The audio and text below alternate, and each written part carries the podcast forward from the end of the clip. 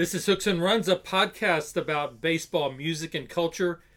The first episode of season three. It's 2022. I hope everybody had a happy holiday season and are off to a good start in 2022. Rex, it's hard, it's hard to believe it's already four days into the year. Yeah, it is. But here we are. Here we are. We're back. We've got a ill co-host today, so Rex and I are going to wing it. There we go. We're going to wing it. That's how we're going to start season three with a wing it episode. So, uh, Rex, I thought we'd start with a review of the bowl games. Okay. You remember a few episodes ago we had Amy Daughters from FBschedules.com, a great interview with her on college football issues. But at the end, we did a little bowl contest. Andrew and I did. Andrew's not here to explain himself, nor is he here to tell me that I have to take a loss for A and M not playing in the Citrus Bowl, not the Citrus Bowl, the Gator Bowl. Well, that, that that's his loss. So yeah, so there you go. So anyway, we're gonna go through the games and see how we did. So the first game was San Diego State and UTSA in the Frisco Bowl, one of two bowl games in Frisco. Rex, there's only a couple of cities that have more than one bowl game. So one of them is New Orleans. Mm-hmm. They have the Sugar Bowl, the big one, usually on New Year's Day, and then they have an earlier bowl. I think it's called the New Orleans Bowl. They change sponsors, but that's a bowl game that usually has the Sun Belt and Conference USA. Okay. So New Orleans, but you can see why New Orleans would have two bowl games. Yeah. And then another one is Orlando, and I think they're up to three. Wow. But who doesn't want to go to Orlando in January? yeah. Right. the big one is the uh, is the Curate Bowl that I think includes ACC and um, I think it's ACC and Big Ten, but I'm not sure about that. I don't even know who played in it this year. Well, I'll take that back. I think it was Central Florida and Florida, but I'm not sure about that. But uh, you can see why Orlando would be a popular bowl destination. And Oh, then yeah. the third bowl game. Now you may count the Rose Bowl in Los Angeles. The Rose Bowl is actually in Pasadena, Okay. and since they built the new stadium for the for the Rams and I guess the Chargers, that stadium now has a bowl game. I think it's called the Jimmy Kimmel Bowl, or maybe it's the L.A. Bowl, Los Angeles Bowl. Mm-hmm. So there are three cities, and you can understand it. Los Angeles on the west, New Orleans, party capital of the southeast, Oh yeah. and Orlando, Disney World. And the fourth is Frisco. Now, what does Frisco have that has them drawing two ball games?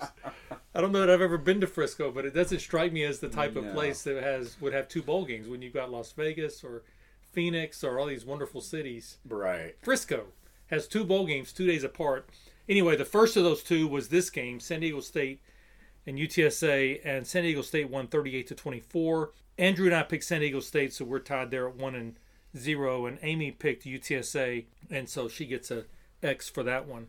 The next game up on the schedule chronologically was the Birmingham Bowl in Birmingham, Alabama, mm-hmm. Houston and Auburn, and I picked Houston, and Andrew picked Auburn, and so did Amy and Houston won that game 17 to 13. They had a great season, finishing 11 and 2. Their losses were to Texas Tech the first game of the season. Mhm. Then they lost the last game of the regular season to Cincinnati in the American Championship game, and uh, that was it. And then they beat Auburn. Auburn finishes their season five losses in a row. Good for Houston. That's right. Houston had a losing record last year, so um, good. Hats off to them. They are must. They're playing the transfer portal well. So the next bowl up was Liberty Bowl in Memphis, Tennessee. I would love to go to Memphis, Tennessee for any reason. Oh yeah. The Liberty Bowl is as good as any. And I've never been to Memphis, but man, I'd love to spend a day on Beale Street. Texas Tech. Uh, I picked Texas Tech, and uh, Amy went against her alma mater and picked Mississippi State, and so did Andrew. And Tech won that game in a rout, thirty-four to seven, which I was kind of happy about because Mike Leach, the coach of Mississippi State, really got on my bad side. As much as I, I'm not a big Tech fan, but Mm-hmm. when Mississippi State coach Mike Leach made a, a big rant about players opting out of the bowl games, and then people remembered when he was the offensive coordinator at Oklahoma Yeah, and but, left the team for a bowl game to take the head coaching job at Texas Tech. but we'll talk about bowl games Yeah, in a minute. we'll cover we'll cover the opting out in a minute, but yeah. So um, anyway, the next game up was the Alamo Bowl or Alabama. I'm sorry, the Alamo Bowl, Oklahoma, 47, Oregon 32, a real shootout, which everyone knew was going to happen. Unfortunately, I picked Oregon. Amy and Andrew picked Oklahoma. and got that one right. Next was the Outback Bowl in Tampa, Florida. Another pretty good spot to go if you're from State College, Pennsylvania, right? In Oh, the yeah, summertime. I mean, in the uh, dead of winter. This was now we're at the New Year's Day games. Arkansas won that game 24 to 10 to complete a real turnaround season for them. Winning, I think they ended up nine and four, which was great for Arkansas. I mean, they've been winning one, two, and three games the last three or four years. So, I picked Arkansas, and so did Amy, but Andrew picked Penn State, so he gets a, a X on that one. The Fiesta Bowl was next. I watched. Uh, uh, this is the game I watched the most of. It was probably the best game. I didn't watch some of the games, but this was probably the best game. Notre Dame got out to a twenty-eight to seven lead in the game, and then gave up thirty consecutive points, and ended up um, ended up uh, um, losing the game to Oklahoma State, thirty-seven to thirty-five. So Oklahoma State gets to win. That's kind of a disappointing season for them. They were actually in the hunt for the playoffs. Now, the interesting thing about this game is there are two interesting records in the game. Oklahoma State's largest comeback before yesterday had been 20 points, and Notre Dame had never before relinquished a three touchdown lead. Really? So Firsts for the First, both both sides on that one. Big comeback win for Oklahoma State. Kudos to the Cowboys. I'm a big fan of. I, I like Oklahoma State. I've got a real good friend that went there, but Stillwater is one of the all-time great college towns. I've been to four games, four Aggie games in Stillwater, and I just that was the one thing about A&M moving to Southeastern Conference I hated was those road trips to Stillwater. Let's see, where are we? The Rose Bowl, another shootout. Oklahoma, um, not Oklahoma State, Ohio State, the other OSU, 48, Utah 45. I think a surprise. Utah had the Buckeyes on the ropes virtually the whole game. Oklahoma, um, I keep saying Oklahoma State. Ohio State came back at the end and won the game by three. A real shootout. I didn't see that game because it, it was on kind of, I mean, New Year's Day, but um, must have been a fantastic game, a real fun game, back and forth the whole way. And then the last game, New Year's night, was the Sugar Bowl in New Orleans. Baylor 21, Ole Miss 7. Oh, by the way, we all picked Ohio State to win that game. Nobody gave Utah a chance, but they played a great game against the Buckeyes. And then I picked Ole Miss, and so did Andrew, but Amy picked Baylor, and Baylor won that game. Now that leaves the two semifinal games that were played on New Year's Eve. The afternoon game was the Cotton Bowl game between Alabama, the number one team, and Cincinnati. Okay. Cincinnati gave them a good game, but Alabama pulled ahead at the end and won 27 to 6. We all picked Alabama along with every living soul Soul, outside of the yeah, state of well. Cincinnati, outside of the city of Cincinnati. And then the Orange Bowl that night, I'm a little embarrassed by this one. Georgia wins that one 34 to 11. Michigan was never in that game. I picked Michigan to win for some reason. I must have had a temporary brain lock or something. but Georgia, uh, Amy and Andrew picked Georgia. So the way it boils down with 10 games, because two games that we picked were canceled, the Gator Bowl between A&M and Wake Forest. Rutgers subbed in on that game and lost, I think, around 20 point loss. And then the Fenway Bowl, the what was supposed to be the second year of the inaugural Fenway Bowl. Two years it's been canceled. Oh man. Uh, that game uh, was supposed to be between SMU and Virginia, and it was canceled because of Virginia COVID issues and not rescheduled or not played. So I finished seven and three, which is unusually good for me. Amy finished seven and three, and Andrew finished five and five. That's the way There you goes. go. You won. That's the way it goes. I don't win too many. Speaking of me not winning, faithful listeners will remember that in season one and in season two, Eric and I would do in March a war draft. Okay. War is wins above replacement. Essentially, we drafted a starting nine, which included a designated hitter, and then we took five starting pitchers and two relief pitchers. Okay. No trades, no replacements, no waiver wire, no anything. You've got those 16 players, and that's who you have mm-hmm. for the season. So last year, Eric won by about 0.5 war points. Okay. This year, it wasn't so close. this year, it wasn't so close. Eric ended up with 32.1 war points on his offensive players and 23.5 on his pitching for a total of 54.6, which is really an outstanding score Absolutely. to get to get that many points. And then like I say, I was not even in the ballpark. I had 27.1 offensive points and 16.4 pitching points for a total of 43.5. So Eric ends up beating me this time by 11.1. There you go. So just to kind of run down some of the players that were involved in this route.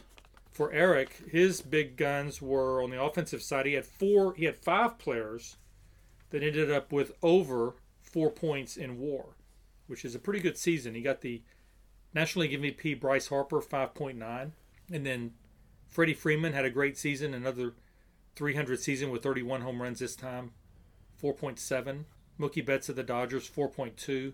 Nolan Arenado of the Cardinals 4.1 and Willson Contreras, the Cubs catcher, 4.1. So that's outstanding when half of your team is over four on the war. And then after that, it wasn't too bad. He had Corey Seager at 3.7. His worst players were DJ LeMahieu, the second baseman, the 2020 batting champion, had 1.5. His first pick in the offensive side of the draft was Mike Trout. He only played 36 games, but still had 1.8 war points. Now, on the pitching side, Gerrit Cole, 5.7 points, 16 and 8 for Gerrit Cole, 323 on the ERA. And then Max Scherzer, 5.2. So he had two starting pitchers over five, which is fantastic. Nice. Scherzer went 15 and 4 with a 246. It's hard to believe Scherzer turns 38 in July. I keep thinking Wow. he's a young pitcher because he pitches like one, but he's Yeah. he's getting up there in years. His worst starting pitcher was Clayton Kershaw, and he still turned in a 2.4 despite some injuries. So he got quality points out of all of his starters and his relievers. Now, relievers normally don't crank, crank out a lot of points, but Liam Hendriks had 2.6 for the A's, and and then Kenley Jansen was his worst relief pitcher at 2.3. Kenley, of course, plays for the Dodgers. So Eric just pretty much did great on his draft, to say the least. So Closed out. now the other side of the spectrum is me. So I had three guys that totaled for 19 points. 19 of my 27 points were three guys. Juan Soto, who was second in MVP with another great year for the Nationals. Fernando Tatis Jr., who finished third in MVP. Soto was second, 6.6. Led the National League in home runs with 42. And then I also had Salvador Perez, a guy that I thought would have a good year, but he had an off the charts year. Career year across the board at age 31, the catcher for the Royals. Led the American League with 48 home runs. He had 5.3. After that, it gets really, really bleak. Ronald Acuna had 3.6, hmm. and Jose Abreu for the White Sox had 3.0, and then it goes all the way down. I ended up with Cody Bellinger, who was the most valuable player of the National League in 2019. He had 165 this year and had negative 1.5 WAR. It's like the one of the worst picks you could get, Wow. and he was my first pick. Oh, He was my first pick. Also, also Anthony Rendon, the Angels. This guy's starting to look a little bit like a bust. At two years in Anaheim, he had 240 this year with six home runs and 34 runs batted in. Not what they were expecting when they signed this guy after the big 2019 season.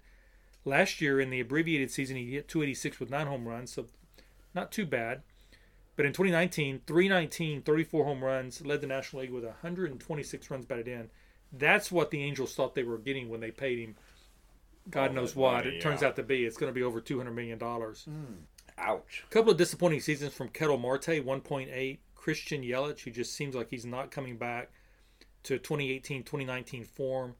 He won the MVP in 2018, was on his way to winning the MVP in 2019 when he uh, injured himself. Uh, I think it was a knee injury, but I'm probably going to be that'll probably be the correct injury will probably be in the errata in show notes.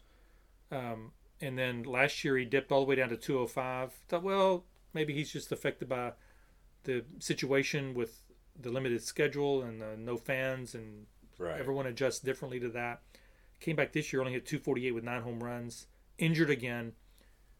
Christian Yelich, the Brewers owe him a fortune for the next five or six years, and man, he's got to he's got to turn it around. That's going to be a millstone around their neck. Yeah. On the pitching side, I had three pitchers in the fours: Jacob Degrom, Lucas Giolito, and Lance Lynn. Trevor Bauer, who only pitched half a season, had a 3.0. My two relievers, though, not that they could have saved the day, but Brad Hand 0.0 WAR, Alex Colomé zero minus 0.7. Oh no. I wrecked the bullpen. So final score: Eric wins big from the war draft, 54.6 to 43.5. Maybe I shouldn't do the war draft. Maybe I should stick to bowl games. there you go. Yeah. I came in today. Rex was stringing a guitar. That's about two weeks in a row. Rex is stringing a guitar here at Crazy Carl's. Rex, I gotta say, I'm really disappointed that your New Year's Eve gig didn't make.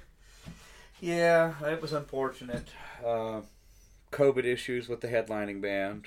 I don't blame them. They're, they they did the right thing. It's the way it is these days, right? You take Yeah. a chance.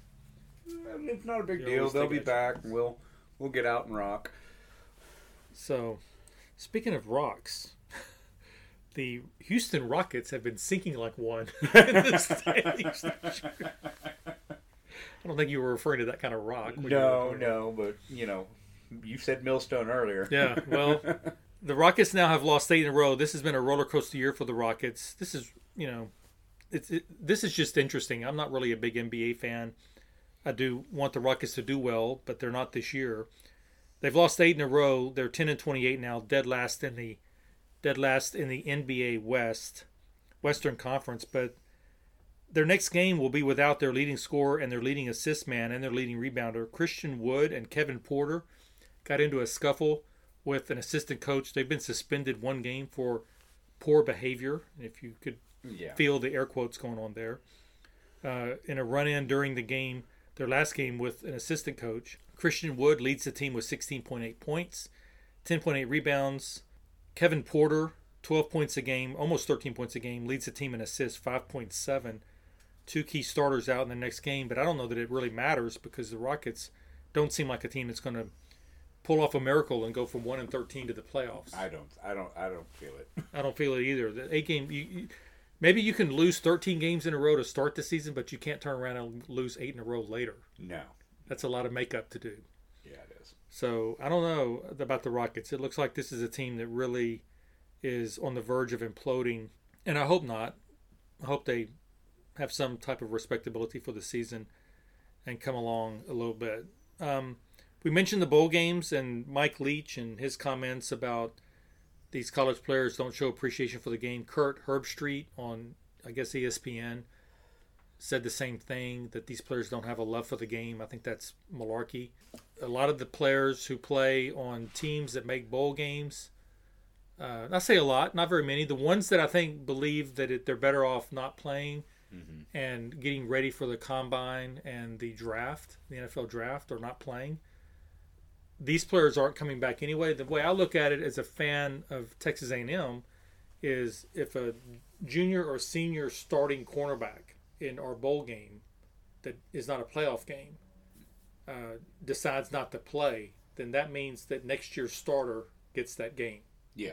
That You know. would make that would make sense. Um, it's nice to win the bowl games. I like good competitive bowl games. I'm like you. We talked about this before uh, about another aspect of the bowl games we're going to talk about. But Rex, what do you think about these college players now not playing?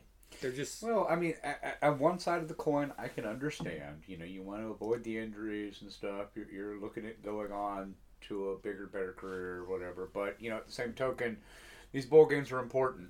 You know, not necessarily in in the grand scheme of things, but for viewership and you know whatnot. So, kind of on the fence about it. You know, but as we see, you know, some of these games were a lot more interesting than they might have been. And you know, well, I, I don't. maybe let the younger I players don't really play. know. If you go back far enough with bowl games, I mean, why do we have bowl games to begin with? I think when the bowl games started before World War II, there might have been six or seven or eight in a season. And basically, they were Chamber of Commerce type events in the South to bring the Big Ten teams down to the South or to the West Coast for an exhibition. And, you know, you sell the city and sell some tickets, have an event. And you get all the Northerners to come down because the weather's horrible. Exactly. If you're able to in those days come down from Ann Arbor or Columbus, Ohio, or you know, one of those places and come down to Orlando, Florida, or Miami to the Orange Bowl, you might do it. Uh, travel was obviously a lot harder then.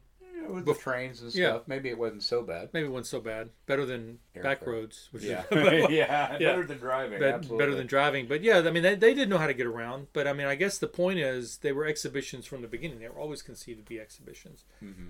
And uh, what Rex was referring to was I kind of went back because both of the bowl, both of the playoff games, the semifinal games, were fairly one-sided. So Alabama beats Cincinnati by 21, and and Georgia beats Michigan by 23, but that's not nearly as much of a blowout as the game was. Mm-hmm. So you've got the top four teams by design; those should be great games.